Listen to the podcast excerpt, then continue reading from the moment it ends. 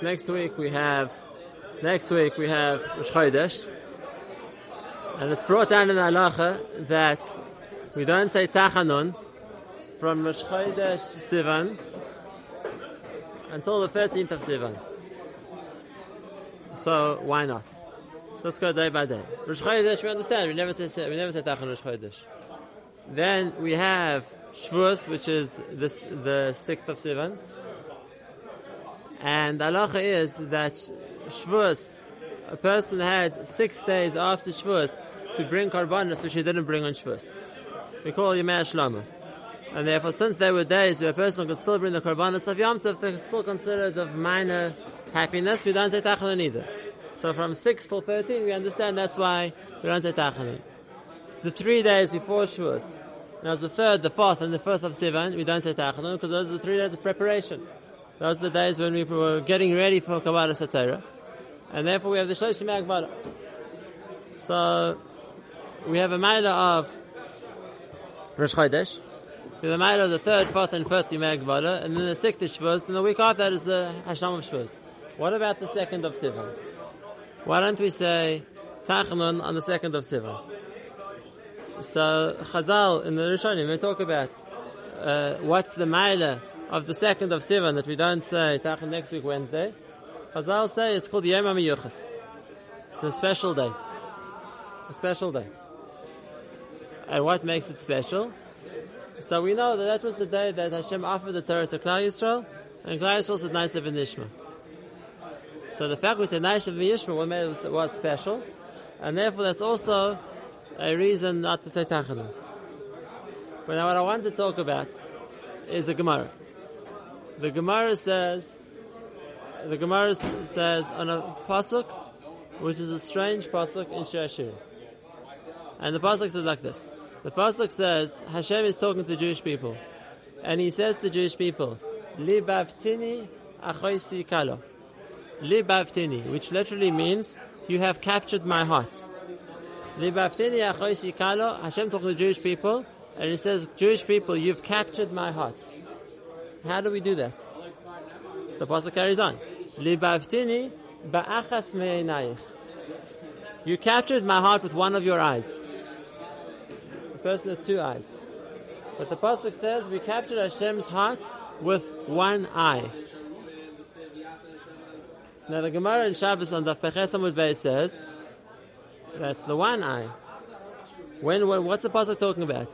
When did we capture Hashem's heart with one eye? So the Gemara says when we said Naisiv and Nishma. When we said Naisiv and Nishma, that's considered capturing Hashem's heart with one eye. So the Gemara says, okay, so where's the second eye? Person has two. Where's the second eye? And the Gemara answers when he got the Torah. On Shavuos. What's it meant to mean? What's the idea of one eye and two eyes? And why is the one eye compared to Naisiv and Nishma? And why is the second eye compared to Kabbalas Torah? Uh, that's one question which is, let's say, topical to the time of year we're in now. There's another question people ask, this is a general question, and that is we know that Al Pi the Torah, marriage is a two-stage process. There's what's called Kiddushin, and then what's called Nisuin. In the olden days, they used to do them separately. They used to get engaged, and then later on, a year later, they used to get married. Today, we do them both under the chuppah seconds apart. So if that's the case today, when people decide to get engaged, halachically has zero significance really. It's a decision, but there's no halachic backup to that. So what are we celebrating? Like a vort and an eris or whatever, what are we celebrating? Uh, what's the simcha about? Okay. So the principle is like this. It's a principle which is negated to marriage, but we're going to use that as the paradigm to understand how this applies to our relationship with Hashem as well. And that is, when people look to get married, I have this all the time, my bachim in yeshiva. What are we meant to be looking for in the shidduch? Because a shidduch is, is conducted in artificial circumstances. No one spends their life in hotel lobbies drinking Diet Coke. So that's not giving a person the real reflection of how a person is going to be. How they're going to act in the house, how they're going to act when the children are screaming, how they're going to be on a busy Friday afternoon. In an artificial world of a shidduch, that's not what you're going to see. So what are you looking for then? What are you looking for? And the Yisrael, and this is always, I says, the, the most important thing. And it's a pasuk. The pasuk says in uh, Navi, it says, Hayel chushtayim yachtov bilti im odu. Which means, can two people walk together unless they have the same destination? If you're going one direction, I'm going the other direction, we could be the best of friends, but we're going to part company at some stage because we're trying to get to different places. Two people can't walk together unless they're going to the same place. If you're trying to get to the same place, then you can journey together. Hayel Chushtayim Yachtov Bilti Im Odu. And therefore, the first question when it comes to a relationship is, are we traveling the same direction? Are we trying to get to the same goal? And that's uh, the first thing that a person needs to look into in any relationship. Uh, the, in other words, the long term probability of us going together, of staying together, working together, is because we're trying to get to the same place. Now, what's the difference between a person who has one eye to a person who has two eyes? A person can see with one eye also. He can see color, he can make out faces, he can see what's going on around him. What's the difference between one eye and two eyes? And anyone who's learned basic uh, science, basic biology knows, the difference is perspective. To see what's nearer and what's further. Or, say in other words, the difference is depth. In other words, two eyes gives me a sense of nearness and farness. If a person only had one eye, he can see things, but he can't, so to speak, see the distance between each one. The, the third dimension of depth is what comes from the fact that a person has two eyes. Uh, to put it into the terminology we're speaking about now. Therefore, a person's two eyes gives him gives him two different vantage points, so to speak. You can see what's near and you can see what's far. So what we're speaking about. Are we going are we compatible to journey together because are we trying to reach the same destination? Are we good partners for life because we're trying to live our lives the same way and get to the same end point?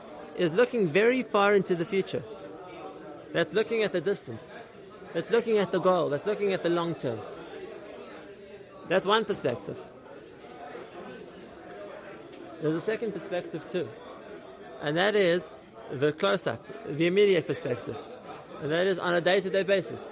What are we going to do and, we, and how are we going to do things and how's this going to, how are we going to agree, how are we going to get up in the morning and how are we going to run the house and how are we going to get to the daily chores and how are we going to pay the budget and whatever it's going to be. That's a different perspective. That's a close up perspective. That's a step by step of everything you need to do in order to get there. If I had to give you a mashal, someone wants to climb a mountain, well, you need to look at two things. First, you have to look where you're going. You have to see the peak you want to reach. The second thing is you have to look at the floor in front of you. Because if you spend the time just watching the peak, you're not going to stay on the track. A person needs two perspectives. There's one perspective of distance, the goal I want to reach, and there's a second perspective of what's close up. In other words, the next step I have to take to get there. And now, here comes the important point. If you're talking about developing a relationship with somebody, that's in the context of a shidduch. Which one has to come first? Which of these two perspectives has to come first? And the answer is the long, the long, the long view. Are we working towards the same goal? That's step one. If we agree well on that, so then there's a potential we can work together. Now, how's it going to play out? And how's a person going to go through all the daily things which need to be done in order to maintain a house, in order to develop, uh, build a family, and get to that stage? Yes, that's a lot of short-term, so to speak, decisions that, and short-term things a person has to do. And you can mold that to work in a way which is going to get to the long-term goal we're trying to reach. So we have to explain it. Getting engaged is that we've come to an agreement on the vision we're going to achieve then there's basis for a relationship. When you actually get married and you live together on a day-to-day basis and you have to do everything as a team, then that's the short term of how you're going to get and build the house you want to build and achieve what you want to achieve to eventually achieve the goal you wanted to achieve. but that's afterwards.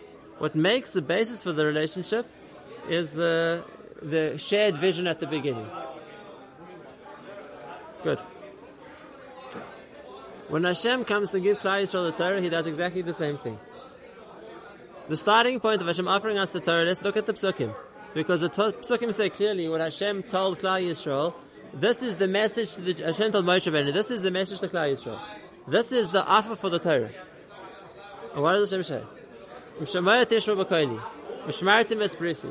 to listen to me, you're going to keep the bris, you're going to be the treasure of all the nations. You'll become holy, you'll become a mamlacha, you'll become a leader of a nation of kings. That's the offer. Does it say anything about what we have to do? About the mitzvahs you have to keep? Not a word. Hashem's offer to the Jewish people was the long-term result. If you're going to keep what I tell you, then this is the long-term result. You're going to become Kadosh, you're going to become a, a, a you're going to become a Am The long-term result of keeping the Torah. Are you interested in that goal? Are you willing to work to get to the same direction? If yes, then we're compatible. We're going to the same direction. If not, there's not. Right. This is what Hashem offered us, the second of Sivan, the option, then what Hashem was offering us was the result. And there was, is there a common purpose? Are you interested in going there? Is that what you're interested in doing, Klal Yisrael? And Klal Yisrael, yes. We wanted to go with Hashem. We wanted the same result. We can call that like an engagement. If that's the case, then there was an agreement between us and Hashem. We're going to work together because the the the goal, the result that Hakadosh Baruch Hu offered us is the goal we want. So there's room for us to work together. That's what the Gemara says. Hashem says, "Libavtini, you've captured my heart. We've made a relationship. Why? Ba'achas me'enayich. As long as the first eye is there, which means the goal we were, we're sharing the goal. We're both looking towards the same future. Then there's a market for relationship. With the simcha of a relation of an engagement, or in this case, the simcha of the second of Sivan is the livaftini. There's a connection based on the one eye, based on the eye which sees the distance. But at this stage, there was nothing yet to do.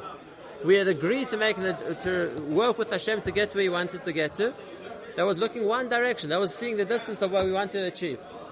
To become Kaddish, to get a Ramabah, whatever it's going to be. Where's the second eye?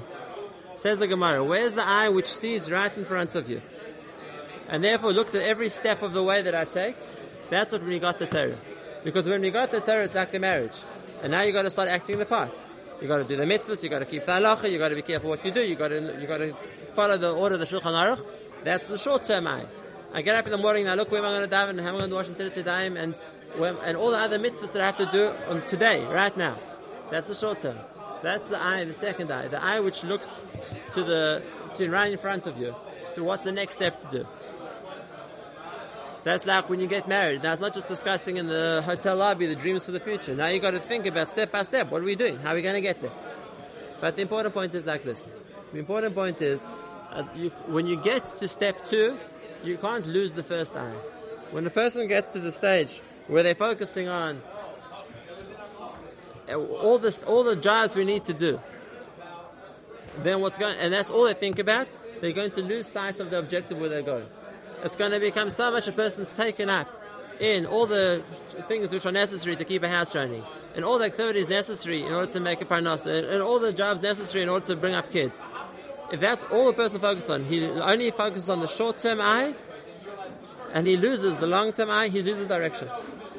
He loses direction. It's like the person who looks up and sees the peak of the mountain, but now he's obviously watching the path.